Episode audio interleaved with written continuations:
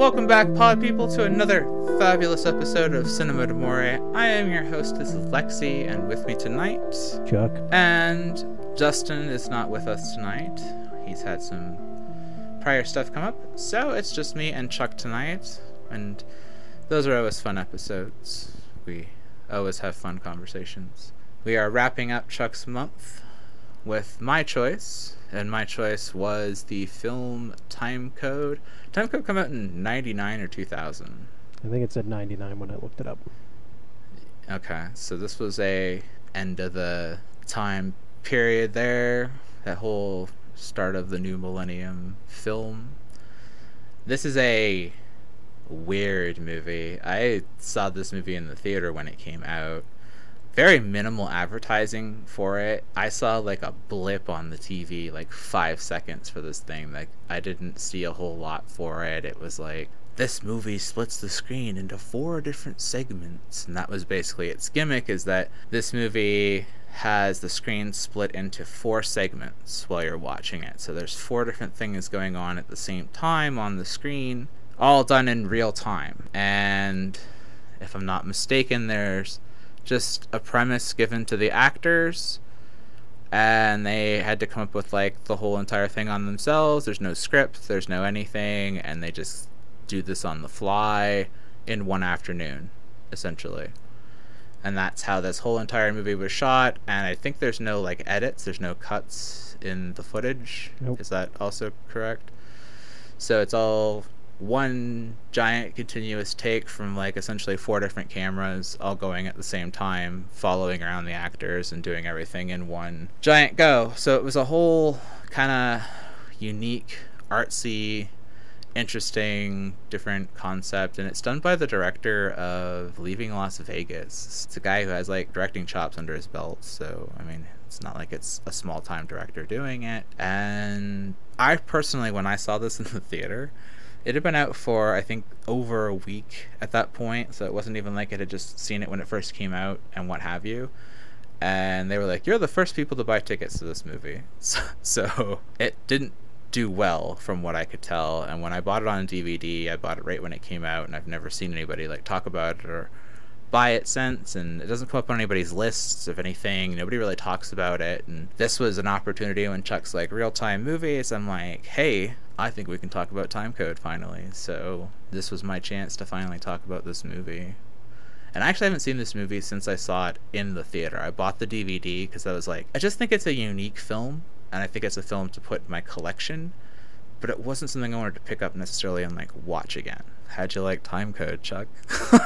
I mean, it is, like I said, it is the most real-time film out of probably really out there. There's not a whole lot of other movies that had to have 0 edits and just roll for 90 minutes. I feel like the best way to describe this movie was infuriating, because it has it has an idea, and it has all great actors. And like you said, the guy that directed it, I mean, directed a very widely acclaimed film that, you know, won Nicolas Cage an Oscar for his performance, and just feels like there's no direction to this movie whatsoever. I want to say this movie was, it's not bad. Like, it's not, I've watched bad movies, and this isn't a bad movie. It's just, it almost makes me mad at how it's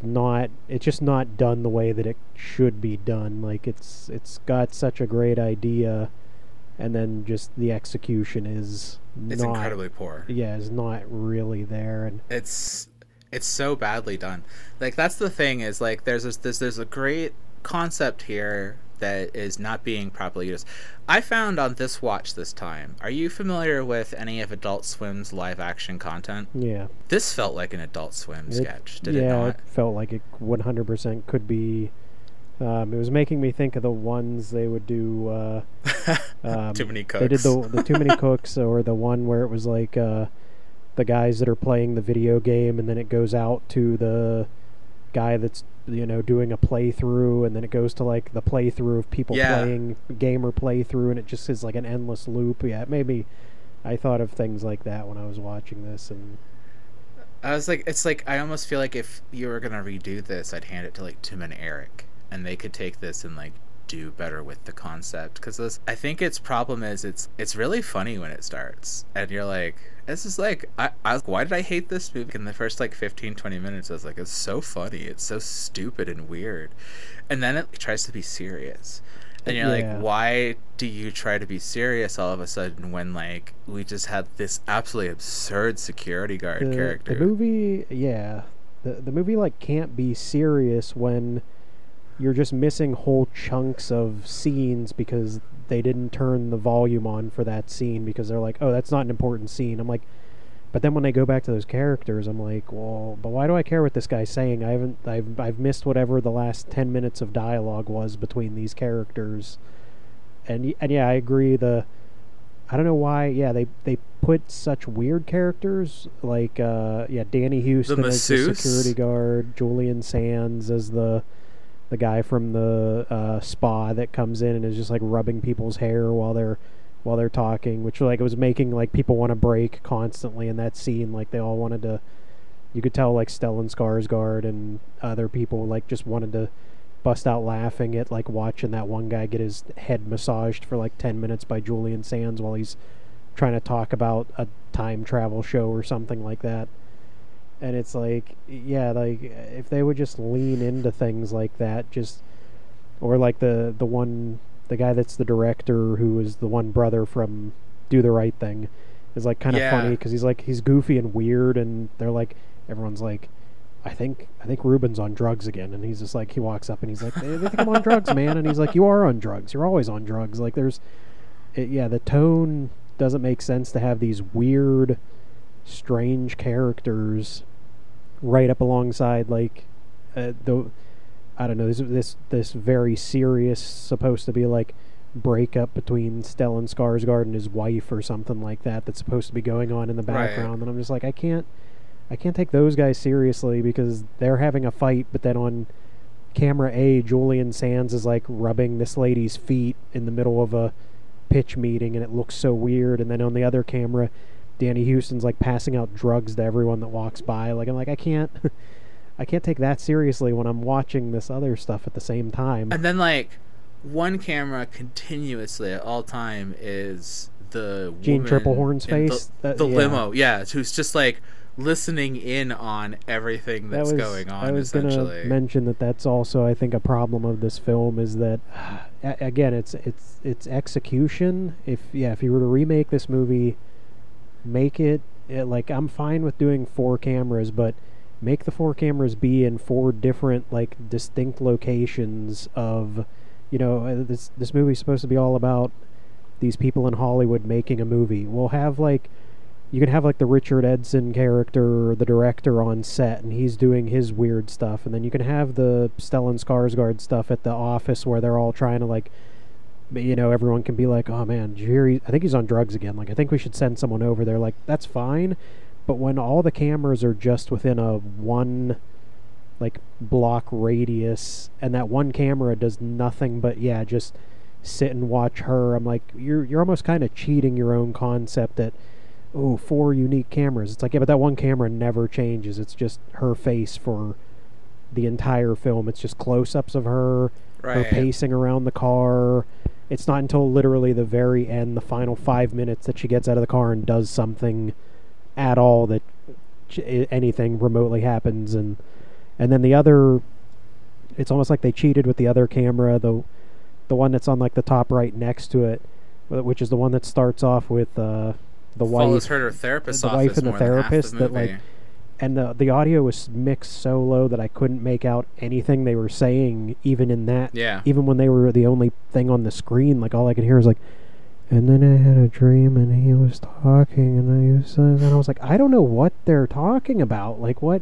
And then it follows her around, and then it follows Leslie Mann stealing books or something for part of the runtime, like that makes that just does nothing. So at that point, I'm like, you could just eliminate 2 of these cameras entirely and maybe try to do a split screen movie, and that would bring the focus a little bit more into, you know, like tighten it up a little bit, because those 2 cameras just did nothing for the entire film, pretty much. They were focused on all the wrong things. And there's also this really interesting thing where you see that the bigger name actors, like Salma Hayek, and they really seem to struggle with freeform. Oh yeah, there was a lot of people that you could tell, yeah, do not do improv like at all. But then like those people that were like all the crew in The Office and all of them, they were killing it. Yeah, they were fine. I like, you know what I mean? They were hysterical. Yeah.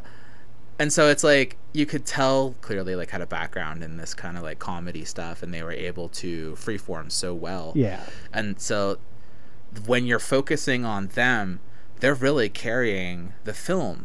And so you're really interested in that side of it. And if this had been a comedy and it had been focused on this like production company who's trying to get this film underway, and the director's on drugs, and there's all this kind of like stuff, like almost like Spinal Tap, like yeah, where it's like it's yeah, like it could have been a really funny movie of that type. Of and yeah, and they're just like a production crew is trying to film it, and like they're following them around with like a production crew, and like almost like The Office kind of thing, like yeah, just like a short form like that. That could have been a much stronger film, but where you were so focused on it's about a lesbian couple who is cheating on her lesbian lover with a man, and it's like I can tell that that's because the guy who's doing Leaving Las Vegas is like trying to be edgy. Yeah, but you're not, like you're completely failing with what you're trying to do. And oh my god, is the music in this movie bad?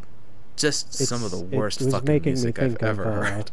Yeah, like bad 90s, like Cinemax, like made-for-TV movie. Red Shoe Diaries. That was weird. And then that was another weird thing where sometimes the music would mix so loud that just all of the dialogue was gone from the scenes. And then at that point, I'm just like, so loud. I was like, well, now what am I even watching? Because I'm just watching four screens with weird stuff happening, and I can't hear any of it. I have no clue what's happening on anything. That part when the music just dominates and it's that weird song and it's like four different people walking down the street, and you're like, whoa, I understand, like it's a free form, there's no script, but it's really poorly structured. Like it doesn't that was the other thing I think too. Yeah, if you were to do this, like maybe write some scenarios and then let them work off, but it literally does feel like they 100% just went in the office set, and like the director was just like, yeah, so like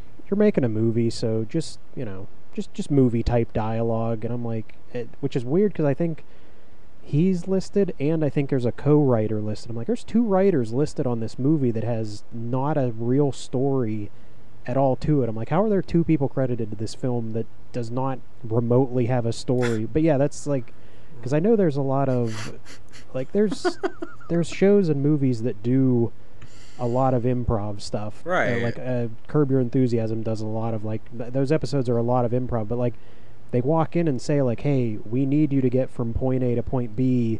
Like, we don't care how you get there. You can do what you want in the scene, you know, make jokes, do what you want.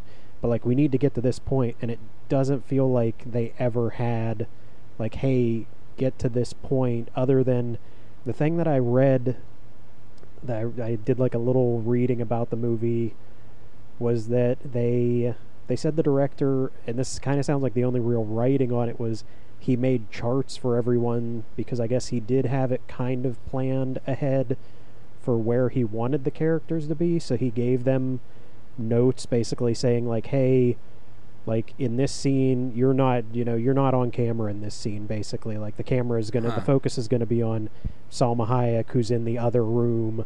The camera's not on you, so you can kind of just, you know, just fill in. You don't really have to do anything important.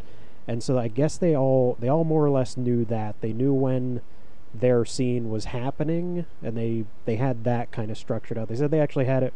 This is again one of the strangest things I've ever heard. They said they were given it, I guess, to go with the music that was playing. They were given like sheet music that would show like, and now, you know, the crescendo here, that's your part, that's where the camera's going to be looking at you, so now you have to fill in. So like it's so bizarre how they did this. But yeah, that's like I said, that's where infuriating and just kind of like mad is like the emotion I left that movie with, of just seeing all the things that I'm like, individual little pieces are funny and interesting here and there, but then it just feels like too much of it's surrounded by just filler. Yeah, like I said, make it a comedy, and you can have one of the screens be a guy that's like driving, maybe he's driving one of the actors around and they're getting lost and they can't figure out how to get the set or something like that. And you can just have that. It felt like something out of Adult Swim, yeah. Because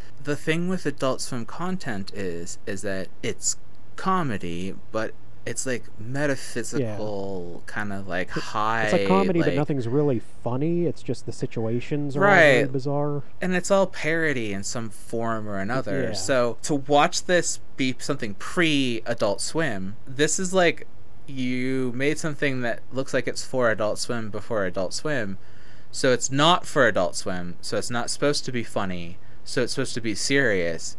So then it just feels weird and uncomfortable. And so that's the end result, because Adult Swim is essentially just weird and uncomfortable, right? Yeah. And if you're not trying to be weird and if you're not trying to be Adult Swim, then you're just weird and uncomfortable.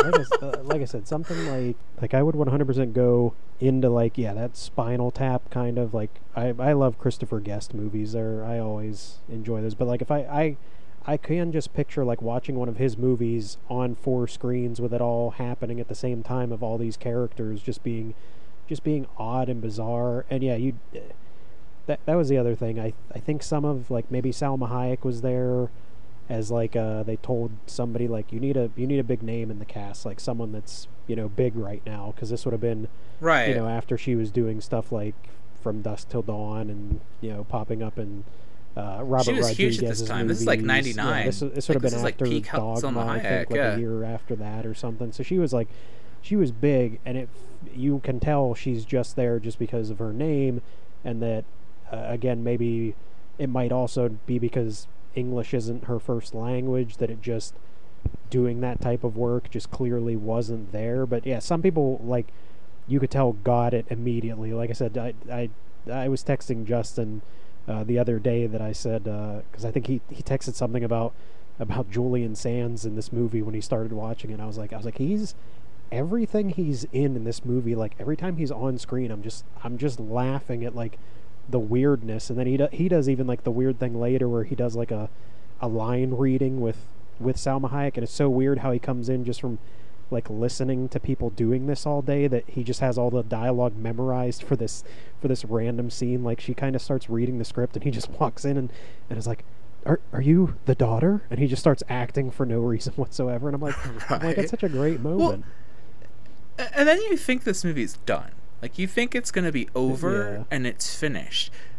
And then the part where the girl shows up with the guy who's got the keyboard. That took a complete left turn, yeah. And the whole second part of the film essentially starts. That and you're like, me. I thought this movie was done, and now we have this. And you're like, that's when you're like, guess what? Adult Swim's back in the house. You're like, holy shit! Yeah, like, they do their Russian rap about Trotsky, and how does it go so hard off the rails again? It's like you think it's like kind of off the rails a little bit when it starts, but then it's like, okay, but it's going to be a serious drama now all of a sudden. And then it starts playing all this weird fucking jazz music and like gets all serious. And then you think it's going to like start ending. And then this fucking guy shows up, this white guy shows up, who's a rapper apparently, with this like hot goth chick. And like they start doing this absolutely bizarre Russian whatever music, and you're like, that part was weird too. I don't understand, because again, like you're saying, the rest of this felt like Adult Swim type stuff. That specific scene when he shows up felt like an SNL character or something like that. Like he that was the weird thing, is like their comedy didn't even match like what the rest of it was going for. Like he seems like a character that would be like the pitch guy that's like, hey, like, don't you like my songs? And all his pop songs are weird, and they're about, Russian imperialism or something like that. And they'd be like, I don't know, buddy, I don't think that's what a pop song is. And he's like, no, guys, I tested it with people, and they said they liked it. Like, those two just come out of nowhere. I started to kind of wonder at that point, because I was like, where's Kyle MacLachlan? I was promised Kyle MacLachlan in this film in the credits, because he shows up with Twin Peaks guy, right? Yeah. because he's their agent. Comes out of left fucking field too, and that's like, because like I watched this with Rachel, and Rachel's like, and then the guy from Twin Peaks just shows up, and I'm like, well, they'll love that on the show, because I'm like, it's just more of an excuse to talk about Twin Peaks, but I'm like, yeah. I'm just like, he's just there. He literally is just there. He just shows up in a bookstore, out of the blue, and you're like talking to the ex-wife. There's no rhyme or reason for it. It's like, oh, hey, what's up? And it's like, okay. And then he's like, I got this guy. And he just shows up with this Russian fucking musician guy. And this, it all just goes weird. And you're like, I don't understand anything that's going on anymore. I don't understand how we ever got to this point. Yeah. And then it tries to get like, that's when the movie tries to get as meta as it can by having her talk about making a movie that is Timecode. She talks about making a movie with 4 different screens playing at the same time and 4 uncut cameras, but then her story's like a weird sci-fi. I didn't even catch that. It's because she was using such a weird accent. I couldn't understand. It's buried in there. That's what she's talking about. She's talking about making Timecode, but it being like a sci-fi movie where one screen will be a guy and then the other screen is like his future self, and then eventually they'll interact, and it's like, and she goes on that, but then Stellan Skarsgård has again the more meta moment of saying like, that's the most pretentious piece of crap I've ever heard. No one's gonna want to watch a movie like that. And then it's like, so it's like ultimately I guess like it's like the director's coming all the way back around to say like, yeah, I don't know, my movie's a pretentious piece of crap, and I don't expect people to go watch it or something like that. And then I'm just like, well, they certainly fucking didn't, because I was the only person who bought a ticket in the fucking theater. Like, I mean, and I made my friend go. My friend never even fucking heard of it, and he was like, I don't know what you're making me watch here. I had never heard of this movie until I heard about it before you mentioned it, only because I was looking up other, like I was trying to see what other movies were real time, and Justin's movie popped up, my movie, like all 3 of these movies that we've covered this month all popped up, and that's why I was like, well, everybody else agrees that these are real-time movies, so we can, you know, they fit into the category. But that was the first time I'd ever even heard of this movie. And like, that was another thing. Like, Justin texted me, it's like, holy shit, there's so many people I know in this movie. Like, and I was like, yeah, exactly. Like, how have you never heard of this movie? With like all of these people being everyone, like it's everyone, like the whole entire cast of this movie. There is nobody in this movie you don't know in some form. Even the small characters, every single person, you know from something. All of them. They're all television secondary characters. Yeah. They're all background players in something. I was like, the fucking one guy, the boss with the beard. I was like, God, I can't place him, but he's in some show where he plays a husband who's like a loser, and I can't fucking place it. And I was like, he always wears a blue shirt, and he's always like a loser in the background. And I was like, and I know pretty recently, wasn't he on Last of Us? If I'm not mistaken, wasn't he the one who ran the cult? I think he might be, or he was at least like one of the. I think he was one of the guys on there at least, but yeah, it is like every single person. Every single person. Like, I was like, there is no small person in this movie. Like, none. Everybody goes on to like major careers in television and film. In some form, in like the background. And I was like, how incredible is that? Like, there is nobody in this movie who's not small. But the thing that gets me is that, like, the bigger name people, like, they really give, like, their weakest performances in this movie.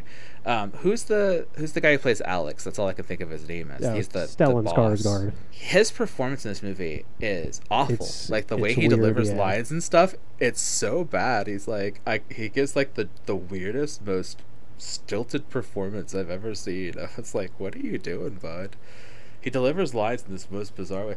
Let's go down to here and do this. So you're just like, all right. I was making fun of his like performance the whole time. Like when he's talking to the wife in the office before he has his drink, the way he's talking to her and the way he's delivering his lines is like, whoa, like this is bad.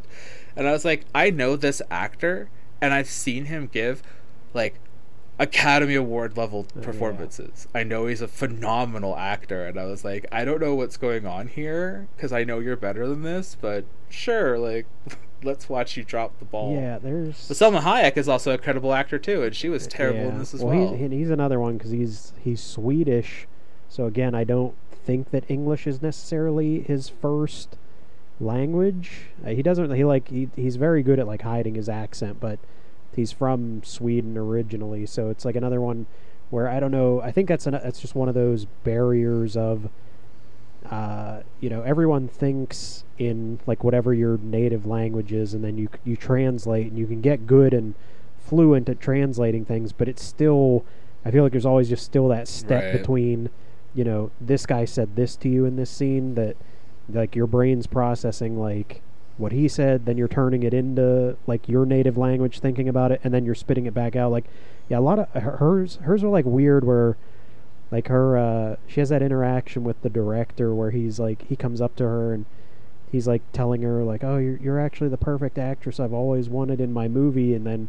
And she just keeps, like, repeating the same line over and over again. She's like, yeah, you did Yo Grandpa. And he's like, yeah, it's on my hat. Like, and she's like, yeah, Yo Grandpa. And he's like, yeah. And then she's like, yeah, in Mexico, they like Yo Grandpa. And I was just like, yeah, it's, again, leading into the comedy of this is the director of Yo Grandpa. And his current movie is, right. like, what, Louisiana Bitch or something like that is, like, the name of the movie. Yeah. And it's like again, you lean into the comedy, but then you turn away from it at very awkward points, and then we get to, we've talked about most of the other movie, but then the end of the movie is, you know, the girlfriend of Salma Hayek comes in with a gun, which I didn't think that's where this movie was going until maybe a good 3/4 of the way through, and like. She right. keeps, like, pacing more and more, and, like, then she starts, like, kind of, like, walking into the building, but she doesn't... She's, like, smoking in the building, and the security guard's, like, telling her how she has to leave. And yeah. I was like, is she gonna have a gun in her car? Like, is that... I started to get more and more of that sense that this is where it was going, was that she was gonna... Again, whether she actually shot someone, or if it's, like, she just waved it around or something, but I just kept being like, I think she has a gun. Well, and then... While all of this is going on, the wife has walked off with Leslie Mann, yeah, who just did a trial for the film and is just walking home. I was so lost on that at that point in the movie too. I didn't know what was going on. They just walk home together and go back to her house and do a line of coke, and then they're hanging out. Which, by the way, so much cocaine in this movie. Yeah, like everybody's doing cocaine. Like. Everybody's doing cocaine. And then, like, yeah, they just go to her house and, like, get all lesbian again. Because this movie is, like, lesbians. Yeah, that's but, like, thing, really right? awkward, like, lesbian yeah. stuff. Like, and then, like, I think, like, Leslie Mann's husband comes home or something. And then it's just very awkward. Yeah. So she just kind of awkwardly gets up and leaves. But they never even play the audio for most of that scene. So it's, like, there's not even, like, a yeah. confrontation, really. She just awkwardly kind of goes. And then... And they don't even have sex. They just kind of, like, gently touch each other yeah. and then lay on the couch. The husband shows up. She's like, oh, and then walks out of the house. And then he's shot by the other lover. And that whole thing happens. And then they have a phone conversation. But we have to watch her, like, sitting up in the corner doing all this stuff with no audio. Yeah. So, like, everything that goes on in that corner, completely unnecessary eye footage to watch. It's yeah. like, I don't need to focus on this screen whatsoever, because everything that's going on is in these three screens completely. So why even have it? Like, if you're gonna do it, at least, like, you know, have something go on with that character. That character had nothing to bring to the film. No. The wife offered absolutely nothing to the movie. Yeah, there was it's such a weird. The other thing that I'm gonna bring up that I hated was the stupid earthquakes that kept happening that had absolutely nothing to... Absolutely nothing? I think they... The only thing I could think was that they were using those as some sort of sync-up point to just make sure everything was, like, in line. Like, I assume that maybe they had that listed on... again, with the sheets they gave everyone that said... You know, you need to, your scene wraps up here, and then we're moving on to, you know, you're going to this room for this scene, and that they use the earthquakes as kind of like points of, hey, this person needs to be in this point by this earthquake, this person needs to be in this exact spot when this earthquake happens. That's the only thing I could think that those served, was more just a guide for the director to use as, you know, hey, we have an earthquake scheduled at 35 minutes into the movie, so like everybody needs to be at these marks, like just to keep them from going over the time that they had to get the whole story completed. I know they said they ran through this 15 times. They said they did 15 walkthroughs of this, and the 16th one was the one that they filmed. So, like I said, that's the only thing I could think that they were using those for, was just some sort of sync-up point. There's like over 15 cuts of this movie? Because the DVD has... They said that as like the first one, yeah, cut. So it's like you can watch and see like where the difference was, which I think the only thing they said was different was one of the characters in The Office was played by Laurie Metcalf from Roseanne instead of whoever played her. Like that was the only...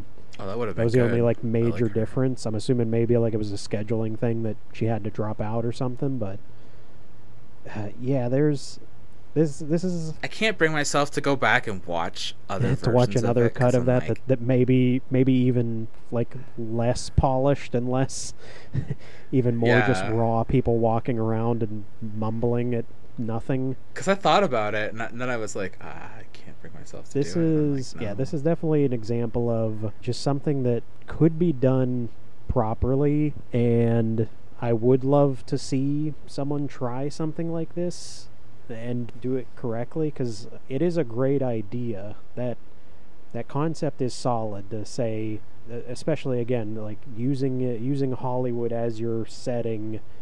You know, because that's always the thing about like, oh, Hollywood's fast-paced. You know, you gotta be ready to show up on set, and you gotta be ready to, you know, hit your mark at any moment. You know, so doing a real-time thing like that with that concept on paper sounds like, oh, that'd be fantastic.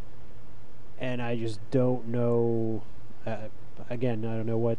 If they just weren't ambitious enough to think about things like that. Like, I watched this movie in the theater, and I remember I was, like, about halfway into the movie, and I just completely stopped paying attention to the film itself. But I remember being so enamored with the concept that I was, like, sitting there the whole time watching it, and I was coming up with my own ideas. Yeah. While I was watching it, I was like, I could see this working really well. I could see this working really well. And I was like, I think this concept's great. I just don't think this is what you do with it. Like, I don't think you make a drama that splits the screen into four parts. I don't think you can't. And I think that in the right hands and in the right person that you can do it. If you want my honest opinion, I know we talk about it a lot. I think David Fincher could take this concept and run with it all day. Splitting the screen into four segments and like doing something in a drama, but like I feel like you need to give it to somebody who's a really fucking competent director who could probably like take it and figure out how to work the mechanic and make it function with a drama. Otherwise, if you're going to give this concept to lesser directors, horror, comedy, I think those are the two directions that you go with. Horror is really easy to work this concept with all day. And my, like, obviously Unfriended is a good example of this concept, working all day in horror, because Unfriended is this four screens, same fucking thing, but like it works really well. I had an idea when I watched this movie. My idea for a film that I'd love to see is, you saw Aliens, obviously, the second one. Remember the scene when they go in and they all have their head cams on and they have... I'd love to see a film that splits the screen into like... four segments specifically, and you're focused on four Marines that have to go in, and it's their head cams, right? That would be interesting. And like, let's say like one of the Marines gets kidnapped and pulled away, and then like his camera comes back on, and he's like been cocooned, right? And like, so now you're like watching him getting cocooned by the alien, and then like another one's like over here, and he like gets fucked up and dragged off, and like you can see like him getting taken off, or like his camera just straight goes out, but then his camera comes back on periodically, and so then you're only left with like two Marines, and you got to follow them until like there's only one Marine left, right? I think that's a much better concept to use the four screen split, and it would be a much more impactful film to do something like that than say this, which once again goes back to the horror sci-fi concept working much better with this than say. It all goes back to, I think it works better with trying to figure out how to do some sort of found footage kind of, I think would work a little bit better, or shoot it like The Office or something like that, and like that kind of comedy, because like we've said, like this worked really, really well as like Adult Swim sketches and that kind of stuff. Too Many Cooks is excellent, and that's another example of four screen kind of things where it's like four cameras in a house filming different segments of the house, and that works really well too. So there's a lot of ways to do this. I just think this is probably the poorest example of how to possibly go about this.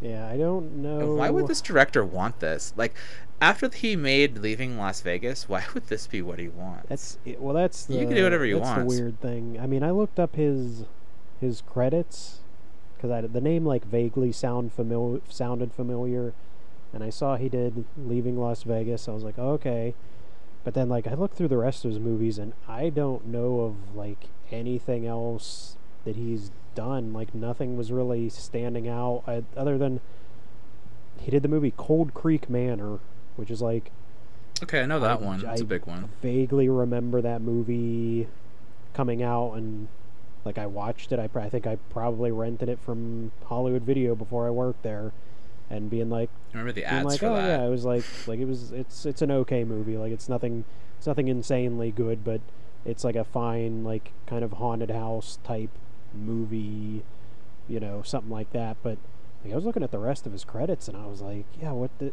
This guy went from directing like a huge movie, and then he directed kind of a bunch of weird stuff. He directed this, and then he directed, you know, that movie that I'm aware of, and then he's kind of just hasn't really done too much else. So I'm like, I don't know if he's always just wanted to be more of an experimental art type guy and just doesn't always get the chance to do that. Well, I certainly wouldn't let him do a whole lot after this. Like, would you give him much after this? Like, I gave him Salma Hayek, and this is what he gives me. Like, I don't think so, bud. Like, I'm sorry. And you know me, I'm pretty open to like letting people experiment and do some shit. You experiment, and that's what you come back with. I'm like, guy, come on, buddy.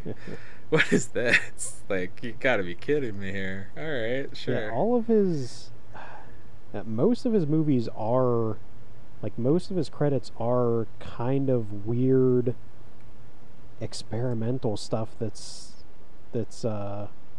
kind of off the wall. Like, I'm reading some of the other stuff that he's done that's like he directed a movie or a segment of a movie that's a compilation of films dealing with music, and it was made by directors all around the world. And he has okay, he also had a movie about the gumball rally. Like, he did, like, so he does all weird stuff. So that's why I almost think like it's almost more like something like Leaving Las Vegas was a very anomalous thing in his life, that maybe he just kind of lucked into it more than anything else. Than, I mean, Leaving Las Vegas is a very artsy film.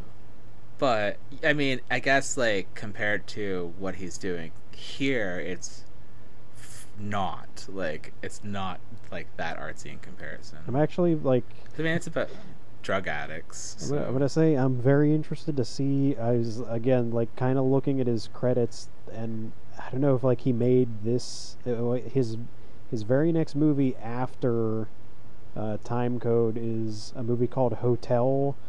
That according to Wikipedia is a British-Italian comedy horror thriller that also stars half the cast from this film in it. It has Julian Sands, Salma Hayek, what the fuck? Saffron Burroughs, Danny Houston. He used most of the cast from this movie in this next movie that's, again, described. It's got John Malkovich in it, Lucy Liu, David Schwimmer, Burt Reynolds, it's got like Mark Strong, it's got like everybody in it, and the descriptions are just like, this is not a horror movie, a behind the scenes movie, a sexual intrigue, or a travelogue, but all four at once elbowing one another for screen time. So I'm like, I guess maybe he is just weird like that. Like he makes strange just like movies. Just, I actually want to watch. I think I'm gonna have to look this movie up though and see what it is, because again, a British-Italian comedy horror thriller with this cast sounds very interesting to watch. Like maybe I'll like that more. At least if it has a script, it can't be any worse. Yeah, like I said, that's... I think having a script is really one of the weak points of this film. Like, not having a script was, like, really one of its problems. Yeah. Genuinely. That I think is still the... Yeah, there's too much they didn't...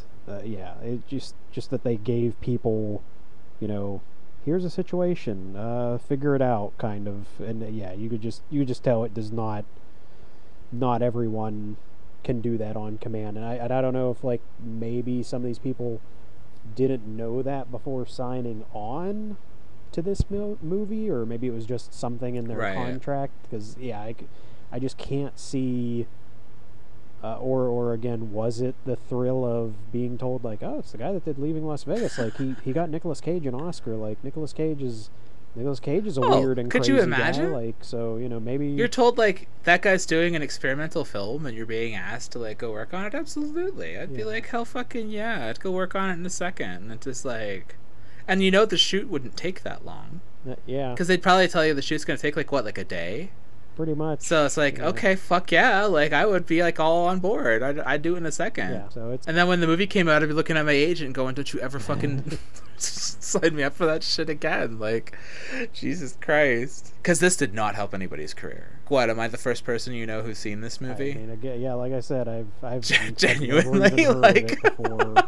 before looking, I don't know anybody who saw this movie, and like I said, I was the first person to buy a ticket to it in the theater when I saw it, and like I made my friend go see it, so like me and my friend are the only two people I've ever known who have ever seen this movie, and in my entire life I've asked people and nobody's ever seen it, so like I thought maybe you guys might have, and even you guys hadn't seen it. I don't know anybody who's seen this movie. I genuinely don't know anybody personally who has seen this movie. It was, I would say, definitely, I feel like, buried by the studio. I don't know if they just... That almost is where I felt like they just don't even want people to know that it exists. Are you looking at it right now? Because I see you looking at your phone. Do you know the budget? I don't even think it has that listed. I was even trying to see. I rented it on Amazon Prime, but I can't even find a listing for it even being for sale. Like, I think it's probably out of print. Like, you probably can't even buy it new anywhere. I have a DVD of it, and I bought it, like, when it came out, and I worked at Suncoast. So, like, I was working at a Suncoast when it dropped on DVD, and I just grabbed it as soon as it came out. That's what I was thinking, too, is, like, it's not even a movie I can remember seeing in a video store, or, like, I never saw it in a video store. I only saw it for sale at Suncoast. I don't remember ever seeing it. That's the only time I ever saw it.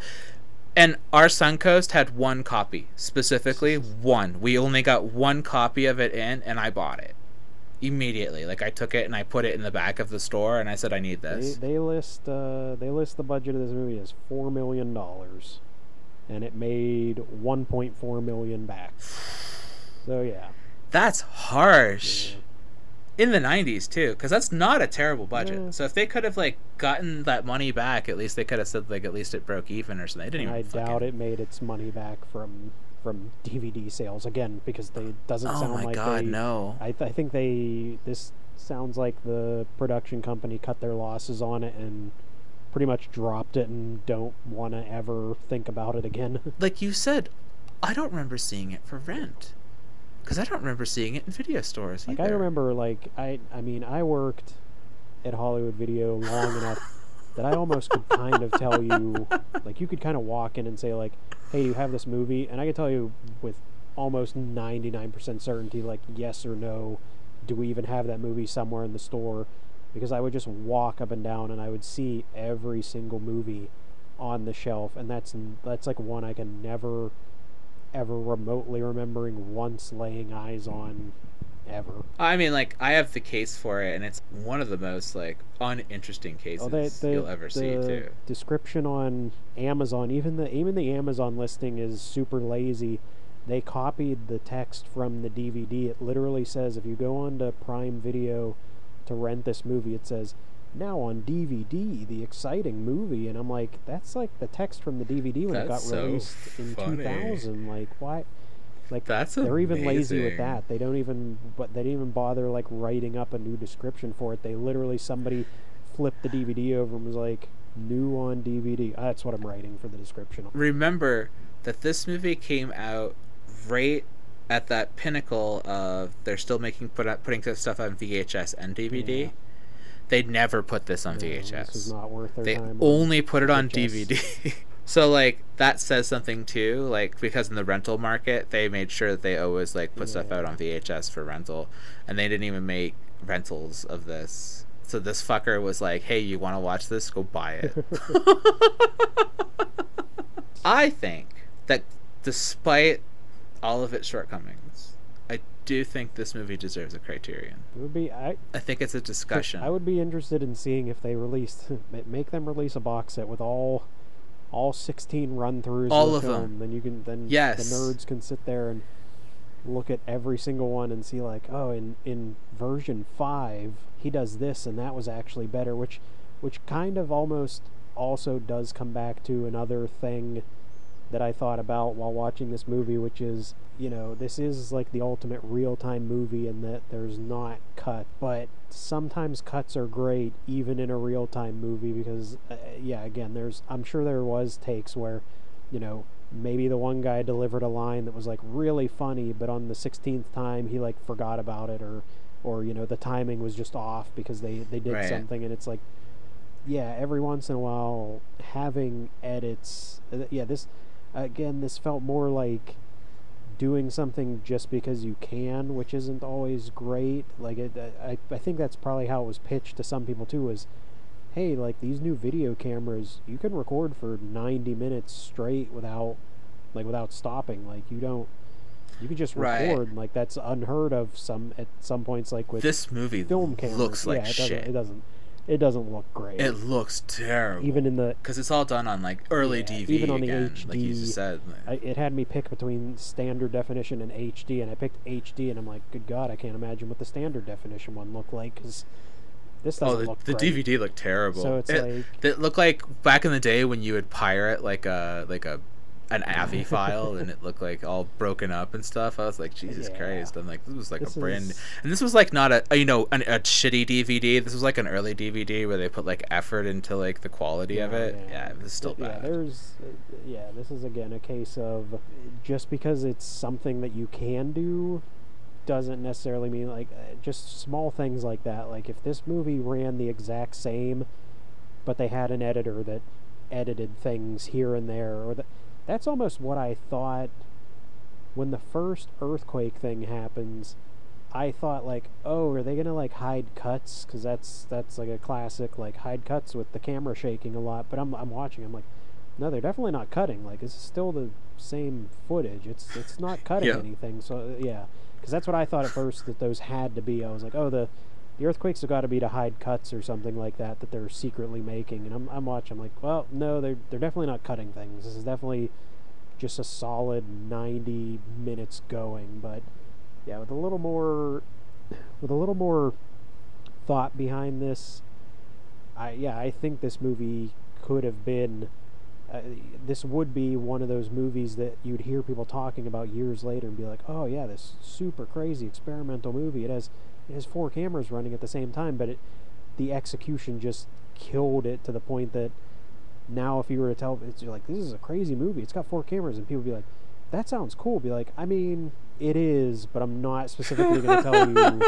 I wouldn't necessarily recommend to go watch it, and don't come out of it expecting to think like that was the coolest movie you've ever seen. You're going to be like, oh, I mean, that was a cool idea. I told you guys going into this, like I said to you, I said, I think the concept's excellent, but I think you guys are going to be really disappointed in the actual like film that you get. And that was like what's really sad. Why do you think, though, outside of the quality of the film itself, why do you think that there's not more of a cult following with this? Like, why does The Room have what it does, but this doesn't have more of like a obscure film following? Do you think? Because it is kind of unique and interesting. Yeah, I mean, because it is.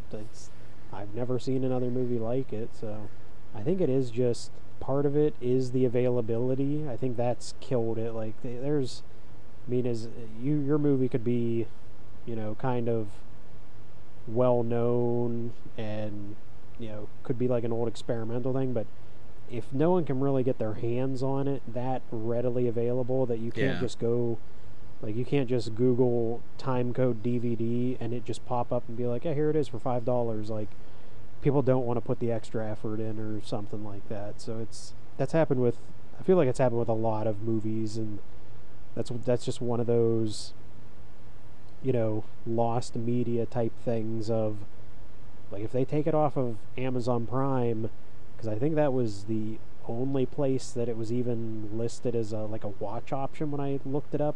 I'm sure it's on some website for free, or I think Justin said he found it on Vimeo. It was probably uploaded from Germany or something like that. Okay. So I mean, it's technically out there, but if they take it off of, Amazon Prime, the movie will almost just cease to exist, because if I Google it and it says, everyone's always going to take the least effort, which is you click that button that says ways to watch, and if it says none, you just go, oh, I guess that movie's not worth my time, and you're just not even going to remotely try to look into that movie any further. I know. I mean, I've probably had it happen to me with stuff where it's like, oh, that movie sounds cool. And right. I look it up, and then it's like, yeah, I mean, if you can find it to watch, and then I'm just like, well, I guess I'm just not going to care about that movie for the rest of my life, and pretty much just put it out of my mind. Because I don't think it's a good film, but I think it's a film that deserves conversation. And I feel like it's weird that more people don't talk about it, because it's interesting to see a film, like you said, with absolutely no cuts, done in real time, and done in this way, and done by the director of Leaving Las Vegas, and done with all these actors that are all very well known, incredible cast, but also a cast that at the time of doing this, with the exception of Salma Hayek and maybe a couple of other names, were all nothing. Yeah. So they're all big now, but in the moment they were nothing. And so it's even weirder in that way too. It's this was almost a nothing film with no people in it that is full of big names, done by a big name director, done in an incredibly interesting, unique way, and it isn't a good movie, and there's really no way to see it and find it, and film people don't talk about it, and it deserves a little bit more discussion, but it's not a good movie. It's just one of those weird things, Yeah. I think it deserves a little bit more room kind of recognition. Once a month or once in a while, movie houses should run it. You know what I mean? Midnight showings. Someone should just throw it on, and people should start showing up to it and getting into it. Because some of the dialogue in it's fucking insane, and some of the shit in it is insane. It has a lot of those fucking insane moments. I'm always what makes a cult film? You know what I mean? How does it happen? You can't always predict that. Yeah. But this is one of those ones I'm always I feel this one deserves it. I feel this is one that should be more culty than it is. Yeah, I mean, yeah, it's definitely not the worst movie I've ever seen. I've seen worse movies. It's got an idea there that, yeah, you would think more people would. Yeah, you'd think it'd get brought up more if people look up and research films. Again, it really only comes up, it seems if you very specifically look for the words real-time film, and then it's you'll see it on lists, or people are well, this movie, and then they'll talk about how, it's actually a really interesting concept. The whole thing's in real time, but unless you're looking at that very specific thing, which no one is other than me, because I specifically picked it, you'll never see it get brought up anywhere. And it was so funny because you came up with this concept, and this was the first thing that came to my head, unquestionably. You're real-time films, and I'm Timecode! I get to talk about Timecode! Finally!